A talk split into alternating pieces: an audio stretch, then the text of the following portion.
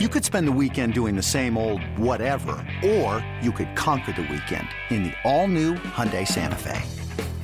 Visit HyundaiUSA.com for more details. Hyundai, there's joy in every journey.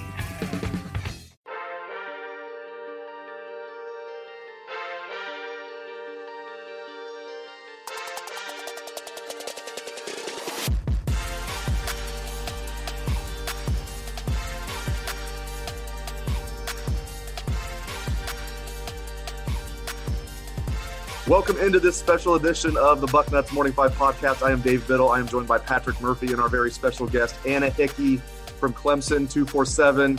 For those that don't know, Anna is a one person wrecking crew at her site. Welcome in, Anna. We have like, you know, 10 guys working at Bucknuts, and you really are kind of a one person wrecking crew. I know I'm tooting your horn there a little bit, but uh, you do great work, and it's great to have you on the show.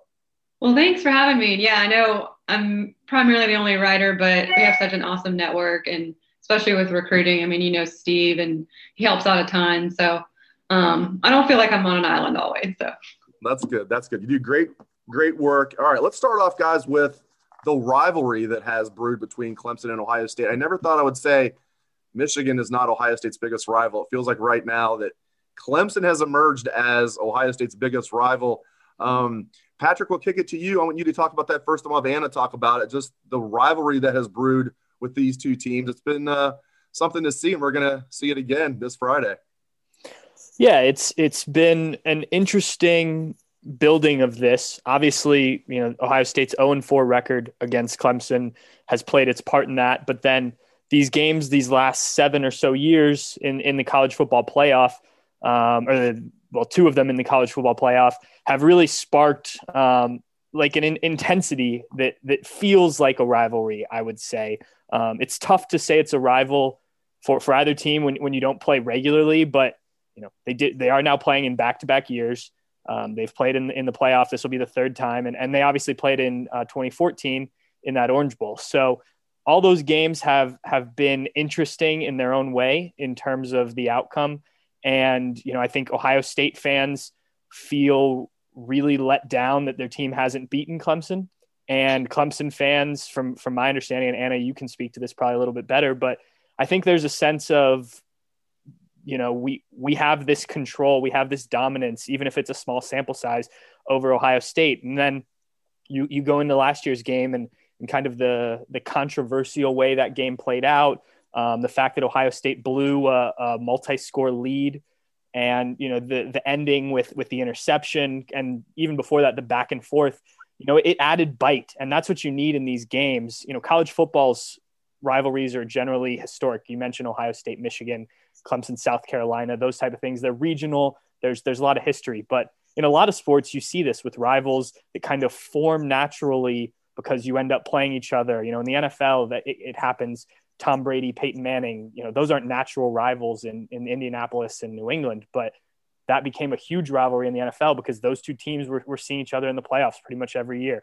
And, uh, you know, I think Clemson's had that a little bit with Alabama these last few years, and it's building with Ohio State. And then obviously Dabo with, with the things he said, um, I think it's been taken a little further than it needed to be, but Ohio State certainly has jumped on that from a fan perspective uh, to, to kind of add to this animosity, so to speak, from an, from an Ohio State perspective. And Anna, same thing. Just your thoughts on uh, Clemson and Ohio State becoming a rivalry. Yeah, I think part of it too, like you said, Pat, is that Clemson has won twice recently. Three, I think, what is it, three and zero oh total the series Four. right now? Four. Four we got to count the game where Woody uh, punched a Clemson player. Okay, right. Things okay, for Ohio State in, the, in these games. Yes. Um, and Ohio State's just not used to losing. I mean, they're a perennial program. Ryan Day, that's only Ryan Day's only loss is to Clemson. So I think more of a, I don't know if I would necessarily say rivalry. I just think there's this when you have a passionate fan base and a team that's so used to winning, um, they really want to get over that hump of beating Clemson. And I think Clemson's a little smug um, maybe the fan base is because they have gotten those wins. But when you look last year, I mean, that game could have gone either way. So, I mean, I think it's a blast. Clemson fans, it's, it's awesome for them that they can kind of have those bragging rights right now.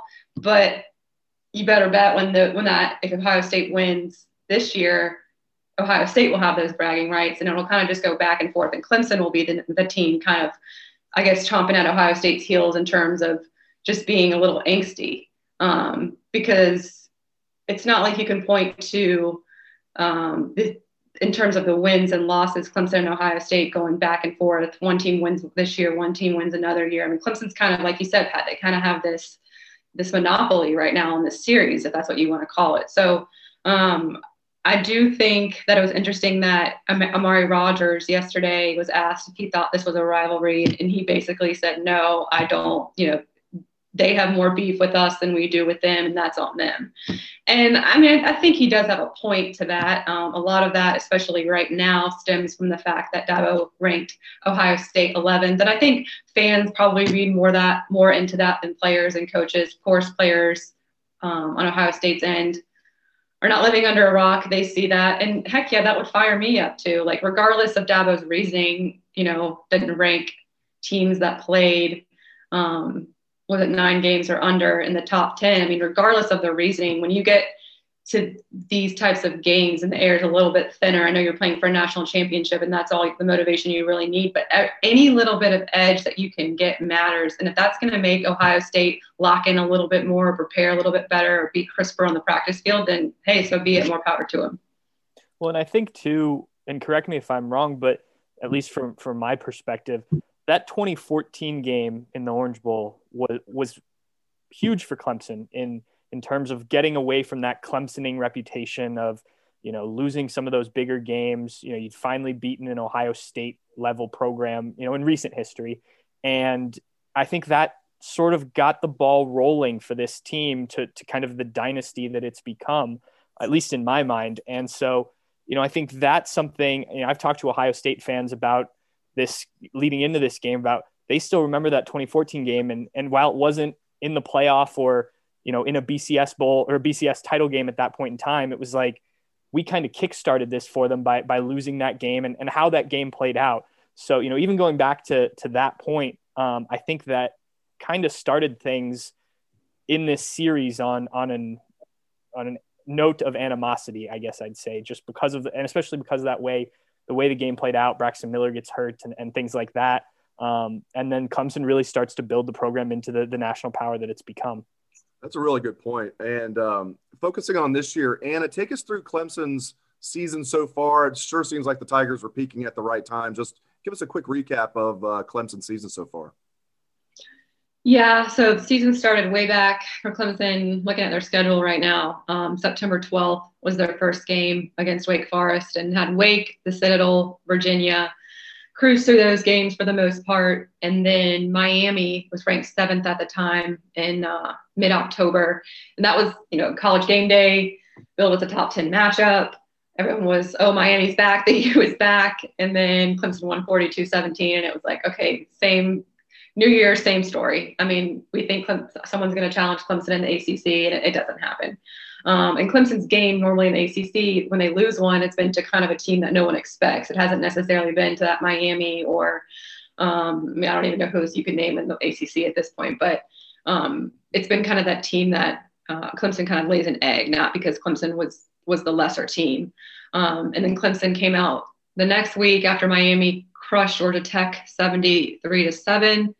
Um, had a little bit more difficulty versus Syracuse two weeks or a week later. Um, and then I think kind of all eyes shifted onto the Notre Dame game. That's when the news broke that Trevor Lawrence tested positive for COVID and that three defenders for Clemson were injured and would be out for that game. Um, I think all of college football watched that game, so probably know what happened. Clemson lost in double overtime, 47 to 40. Uh, and then they were able to get that bye week, which I think was really crucial for them and fueled this kind of run and this resurgence in this back half of the season.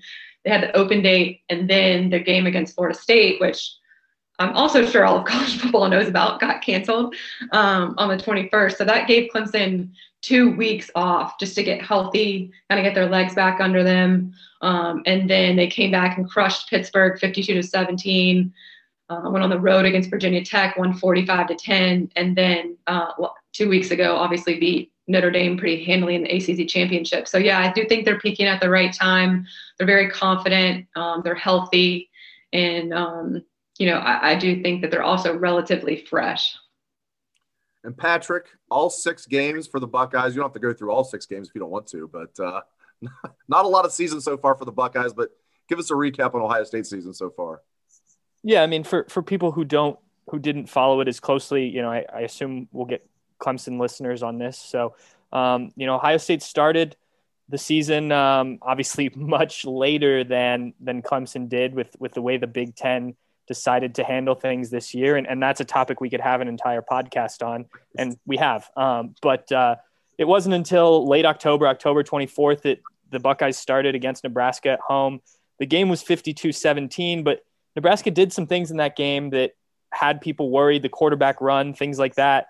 The next week was when I think Ohio State fans and you know people around the country kind of calmed down on Ohio State and, and established okay this is the team we thought we were going to see you know Penn State had lost to Indiana in week one but Ohio State goes to Happy Valley gets a win granted no fans in the stands there um, so it wasn't that whiteout environment but you know a pretty sound game Ohio State controls throughout you know Penn State made a, a little bit of a comeback in the second half I think the only thing you could say negative about that were the two passes that were thrown on Shaun Wade that, that really surprised people um, Rutgers the next week was not, you know, we're starting into November here when I think people started started to have some questions about Ohio State's defense um, and this this idea that maybe the Buckeyes weren't playing complete games. Ohio State had a big lead going into halftime and, and allowed Rutgers. Now, granted, it was through a lot of trick plays and things like that, but but to get back in the game and you know at the time I thought this is Greg Schiano, former Ohio State defensive coordinator, coming back to Ohio Stadium you know, he's going to pull out all the stops. I don't think there's much to be concerned about. And I was excited for that next week because they were traveling to Maryland to play Tua's little brother in in a game that I thought would really show us what this secondary was about. And if there really were issues, that is the first of, of multiple games that gets canceled for Ohio State. So the Buckeyes are off, come back with a, a top 15 game against Indiana. Ohio State again, big lead at halftime, lets the Hoosiers come back. The the Miami or the Indiana passing game um, really exposed Ohio State. And I think it's a good Indiana passing attack, but uh, you know there were definitely questions, almost 500 yards um, of total offense, and all of that came in the passing game. Indiana had minus one rushing yards for the game. Next week, Illinois gets canceled. That's the first week Ohio State has its COVID issues. There's questions about if, if they will play Michigan State the next week. The Buckeyes, without, I believe it was 23 starters or 23 players, um, goes to East Lansing, doesn't have Ryan Day, doesn't have coaches, some of the coaches on the sideline, 52 12 win. That was Justin Fields showing off he can do with his legs and kind of Trey Sermon's coming out party. Um, but we'll get to him in a second. Then obviously the Michigan game gets canceled. You know, a, a big blow for Ohio State. That's a game that not only did they want to play just to get to that sixth game, which was supposed to get them into the Big Ten championship game, but that's the, you know the, the rivalry game. We talked about rivalries earlier that's the game you want to play. You circle on the calendar every year. The Big Ten changes the rule. Ohio State gets in against Northwestern. Coming into that game, I think there were questions about how Ohio State would look having not played, you know, back to back weeks going all the way back to October. So, um, no, Ohio State certainly looked a little rusty in the Big Ten championship game. I, again, they were without a number of guys, 22, I think, um, including wide receiver Chris Olave, linebacker Baron Browning. You know, it was it was a game where I felt like Ohio State just needed to win to get into the playoff, and, and that proved to be right. But Justin Fields doesn't look like Justin Fields, completes 44% of his passes, um, a career low in passing yards in an Ohio State uniform. And, you know, thank goodness from a Buckeye perspective for Trey Sermon, who goes out and sets a record with over 300 rushing yards in the game, breaking Eddie George's record that's held for, for quite a while. And, and that set up what we will see here on Friday in, in this rematch between Ohio State and Clemson. You touched on the COVID stuff. I want to hit on that real quick. It sounds like Ohio State, we, you know, it's still 2020. Things could change by the, time we're done recording this podcast. But sounds like Ohio State, all systems are go. They're going to get Chris Olave back. Some of those guys you mentioned, Baron Browning. And what are you hearing about Clemson? Um, are they pretty you know close to the vest like Ohio State is about this information? And are you hearing everything is, is okay with Clemson as far as COVID? Yeah, I mean, like you said, if there was something going on, you know, I, am not gonna. I'll be honest, I wouldn't know about it right now. So Um, we get an unavailability report about two hours before the game starts, and that doesn't specify COVID, injury, whatever. But we will know who's available for the game and who's not on game day.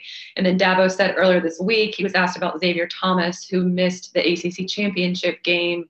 Um, and I can confirm through sources, well, I can report through sources that it was not an injury. Um, whether it was protocol, COVID related, I'm not sure, but we do know that Thomas already had COVID. So I'm not really sure the deal there. But, anyways, Dabo's was asked the question about Thomas and basically said, it was a protocol situation and I'm not going to answer any questions about injuries or whatnot. You guys will find out on game day. So um, going into this game a little bit blind on that front, but there was no major injuries in the Notre Dame game, so there's not any huge questions. Um, the main ones I would point to injury wise would be Frank Ladson. Um, just kind of had up and down in terms of can he play, can he not play. Played a little bit in the ACC championship game, but was not a factor. Joseph Ngata, Clemson's um, would be have been this season another starter, probably going to be out. He had surgery a few games ago um, in the hopes of getting him back this postseason, but just haven't heard heard any buzz there. Um, and then let's see, um, health wise, other than that, I think Clemson's in a pretty good spot. And same with COVID. Um, they've missed Justin Foster, who was a starting defensive end entering the season, but he's been out all season, so nothing new there. Um, and then, I mean, good for Clemson, I guess. You know, you don't have to worry about your star quarterback getting COVID because you just had it. Um, I do think it was interesting that Clemson let their players go home for Christmas Day. Um, so they practiced Christmas Eve, had Christmas Day off, and then came back to the facility the 26th. And I know they've tested four times since for a Clemson official. I don't know the results of those tests, but um, I think Swinney wanted them to be able to spend time with family, at least the ones, you know, that didn't have to hop on a plane. The big thing that we're watching, obviously, Patrick, from Ohio State standpoint, injury wise, is Justin Fields' thumb on his right hand, his throwing hand. He suffered a sprained thumb against Northwestern in the Big Ten title game, had to wear a small little wrap on it he says he's going to be good to go. Um, if you're a Buckeye fan, should be should you be concerned about that though? Yeah, I think so. Um, until you see him go out there and, and throw the ball and look normal, I think that there's definitely a concern. I mean, after he he did hurt it, you saw him, you know, struggling to hold the football on the sideline.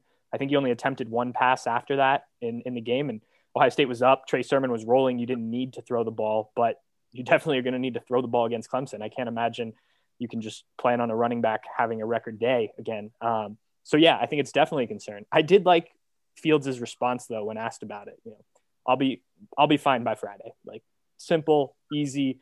Um, you know, I'm sure that it's going to bother him at some point, but he has had two weeks. If it's nothing too serious, and it didn't sound like it was, um, you know, I'm sure they can come up with a way to to shoot him up or or whatever they need to do to to make sure he can play um, and play effectively. But you do want to see it before um, he gets out there on the field, or when, once he gets out there on the field, to make sure that you know he's he looks himself, or at least as close to himself as he can, and and not the guy that was out there at the very end of the uh, the Big Ten championship game.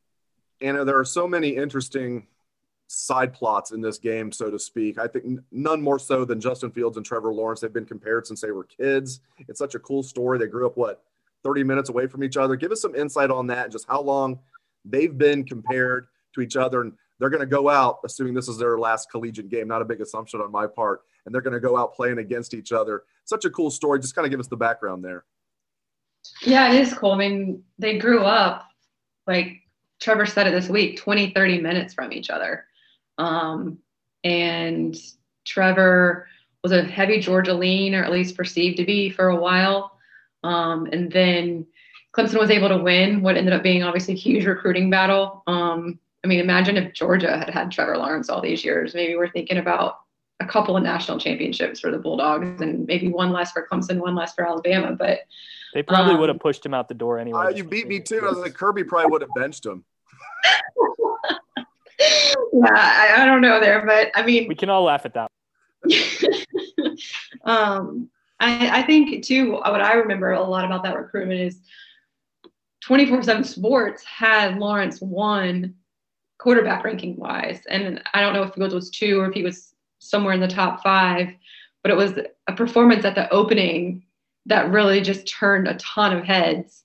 And not long after that, Fields became the number one quarterback and Lawrence was two. And Clemson fans were just like, are you kidding me? I mean, Trevor Lawrence is a god, you know, like how could dare you put a quarterback above Trevor Lawrence, you know? And um, I, I, think the, at the end, 24 7 sports did, did end up having Lawrence one and Fields two, but goes to show you that, you know, our network was really out in front and in identifying Fields as such a special talent because one or two, regardless, I mean, they're splitting hairs. They might go one and two in the NFL draft, you know? So um, I just think it's been really interesting to follow their careers. I mean, Fields obviously transferred and um, maybe, I wouldn't say he's in Lawrence's, you know, in the background at all there, but I would say that, you know, he doesn't have a national championship. That's something if you want to look at it. He's not in the Heisman race this year if you want to look at that. But at the end of the day, um, these are just the most talented quarterbacks in college football, and they've been a blast to watch.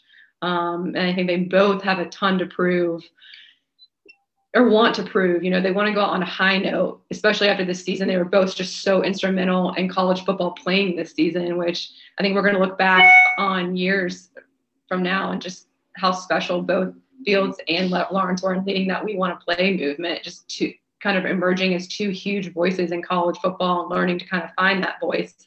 Um, and yeah, I mean, the, the different skill sets, I don't really know if one, um, what would you say, Pat? Would, if you would, if you were drafting an NFL team right now, put you on the spot, who are you drafting? Yeah, I'm taking Trevor Lawrence. Um, yeah. You know, I mean, you've watched him more than I have, but everything I've seen, I mean, this guy looks like the real deal. I had a friend ask me the other day um, when we were talking about the Browns and, and just kind of the offseason and stuff about, you know, and this is an Ohio State fan, obviously, but like, is Trevor Lawrence really the real deal? Because we were watching the Jets, and you know, he, I was like, yeah, I mean, he he does it all. You know, he he is the closest thing I've seen to a Peyton Manning type since Peyton, um, and you know, he's just really impressive. And I was, it was even more impressive getting to talk to him last year, and you know, then see him in person. Um, and that's not to take anything away from Fields. Fields is a very talented player. Um, he does have, you know, a couple things that I think he needs to improve on at the NFL level, holding the ball too long being being the most among them. But uh, you know the way he can run, uh, his arm, his decision making has gotten a lot better. So you know, I, I to me they're one A, one B with with Lawrence just ahead. Um, you know, I saw today that some people have have moved Fields down further, and you know, I wrote last week. I think the hate for Justin Fields has gone too far based on two bad performances in, in his entire uh, you know playing career. But um, yeah, I mean they're very close, but I think Trevor Lawrence is is very special. And uh, you know, if I'm taking NFL or if I'm making an NFL draft pick, I would take him over Fields in a narrow margin. Yeah, I agree with you. I I'm so impressed with both of them. We all know physically, but like from covering them, and Anna knows a lot about more about this uh, with Trevor Lawrence than we do. But you can tell as we know, you have to be a CEO to be an NFL quarterback.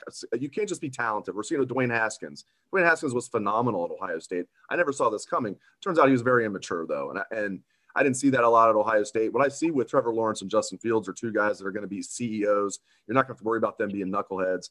Uh, but I agree. It's I would I would take Lawrence over Fields by a, a slight margin, and it's so cool we're going to see them face off again on Friday. Let's get into the matchup, Patrick. Um, let's start with you know, Clemson's running game against Ohio State's run defense and OSU's running game against Clemson's running defense. Break down some of those matchups for me.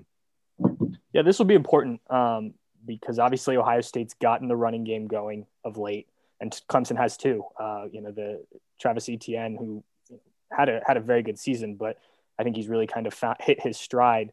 And you know, Ohio State, it's been Master Teague, it's been Trey Sermon I don't really have a sense of how they're going to break down the carries, assuming Master Teague's healthy. He obviously had a bit of an issue in the Big Ten championship game. Um, so, you know, I think how the how Ohio State attacks is is going to be interesting on the ground. And you know, Clemson, both teams have great great rush defenses. So, you know, it's it's finding the holes um, and and hitting them. And I think that that's something that we saw last year Ohio State was able to, to neutralize a little bit when it comes to Etienne, and he became a bigger part of the passing game, and Lawrence became the runner. And I think you do have to be aware of, of Trevor Lawrence and his running ability. I'm also curious how much Ohio State uses Justin Fields in the run game and how aware um, you know Clemson is on, on that side of things because you know even in his two years where he's been a very good runner, Ohio State hasn't used him as much under Ryan Day as we've seen quarterback runs in the past under Urban Meyer. Um, especially if he has an injured thumb and, and isn't feeling 100%, maybe that's another dynamic that you add in a bit more QB run stuff and, and you know, just try and keep uh, Clemson on to- on their toes with, with zone reads and things like that. So um, I think, you know, this will be very interesting to see how both, both sides attack and, you know, how these very good run defenses try and contain talented running backs and quarterbacks on the ground.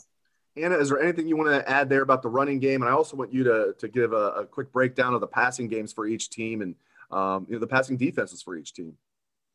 Yeah, the one thing, and maybe this is more of a question because I just haven't watched a ton of Ohio State this year, but they rank what is it the top five top six in run defense giving up under 100 yards per game. But then you look at their i think bud elliott said it today on a podcast they're ranked 109th in run explosiveness given up. So what gives there what's the disparity there and being so consistent in terms of maybe the the every you know in most runs but then i guess every now and then they'll let a big one go Exactly. Yeah. Nebraska's quarterbacks had some luck with them in the opener. Um, I'm trying to think what else, Pat. There was a couple other long runs that happened. What's one that I'm forgetting about? I know Nebraska yeah. had a couple long ones. Um, like an outlier to me. Like I think of Ohio State's run defense, and I think of extremely sound and good. I mean, I, I guess I get where that nitpicking is coming from, but I, I do think Clemson's going to have a hard time running the ball consistently on Ohio State. Um, I mean, I do think Trevor Lawrence could be integral again with his legs. He's a true dual threat at this point. But in terms of stringing together consistent drives, getting four or five yards per rush, I just don't see that happening. Um, I do think Clemson will have to go more to its wide receivers, which I will talk about. But sorry, Pat, I didn't interrupt you.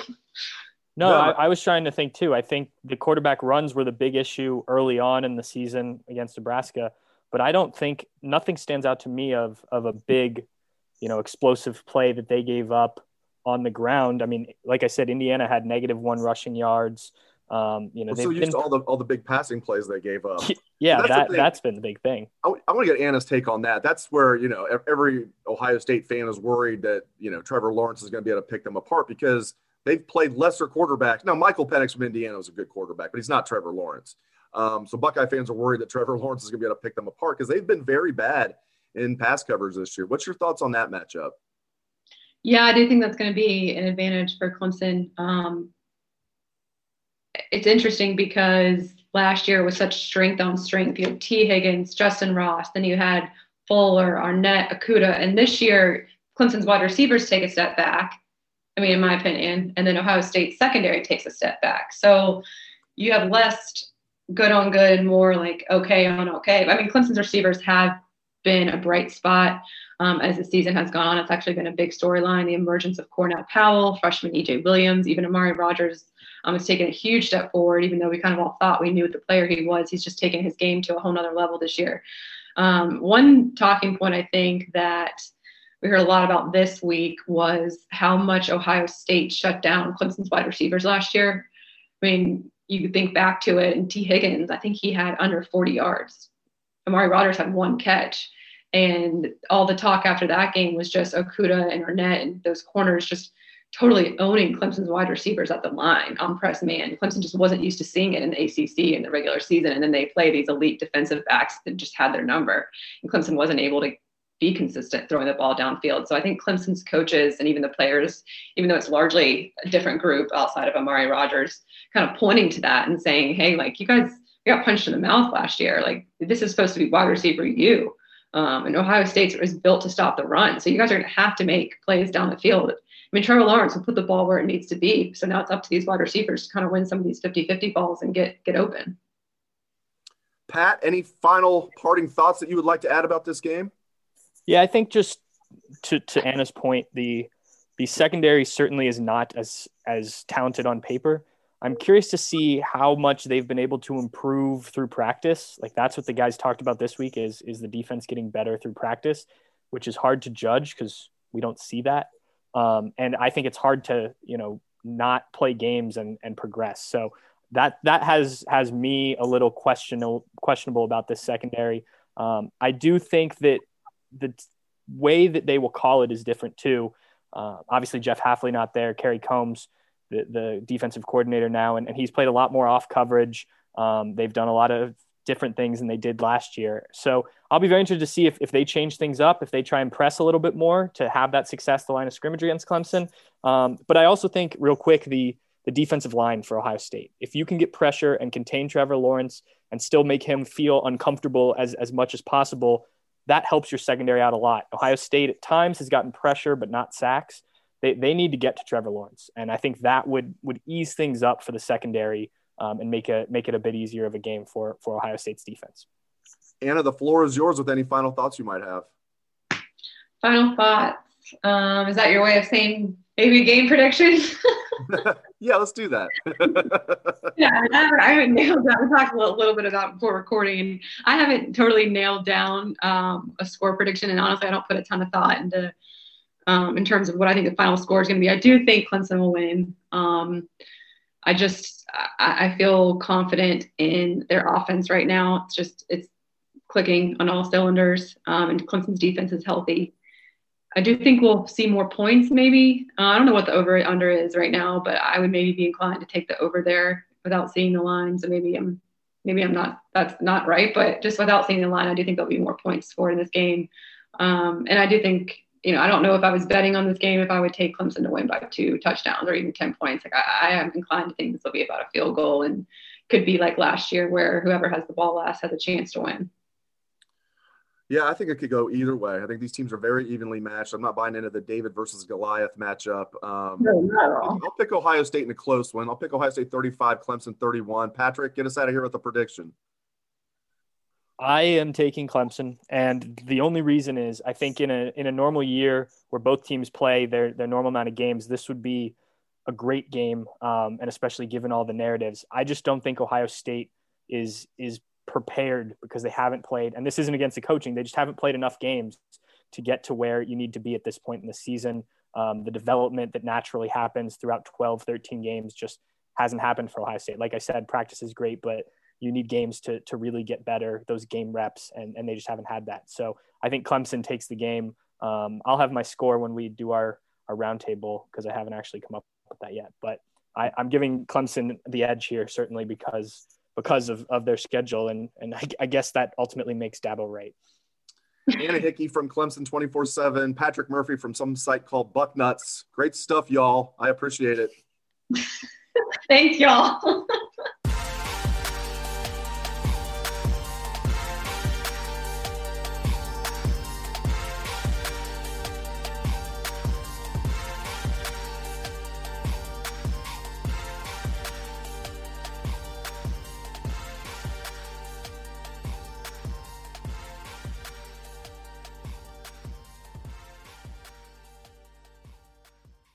This is Tony Kornheiser show. I'm Tony. You expected someone else? So, what exactly is the show about? Hmm, I don't know. It's a sports show nominally. Football's over, but we're finally at a point where things matter in college basketball, and baseball season is on deck. Greatest three words in the English language pitchers and catchers. We have some of the best voices come on and explain what matters or what makes an upset, like Ryan does. Nine over eight. No, that's not an upset. No, yeah, it is, Bob. And if you're lucky, I might just tell you about my search for discounted sleep pants or my worries about what my dog just ate. Listen on the Audacy app or wherever you get your podcasts.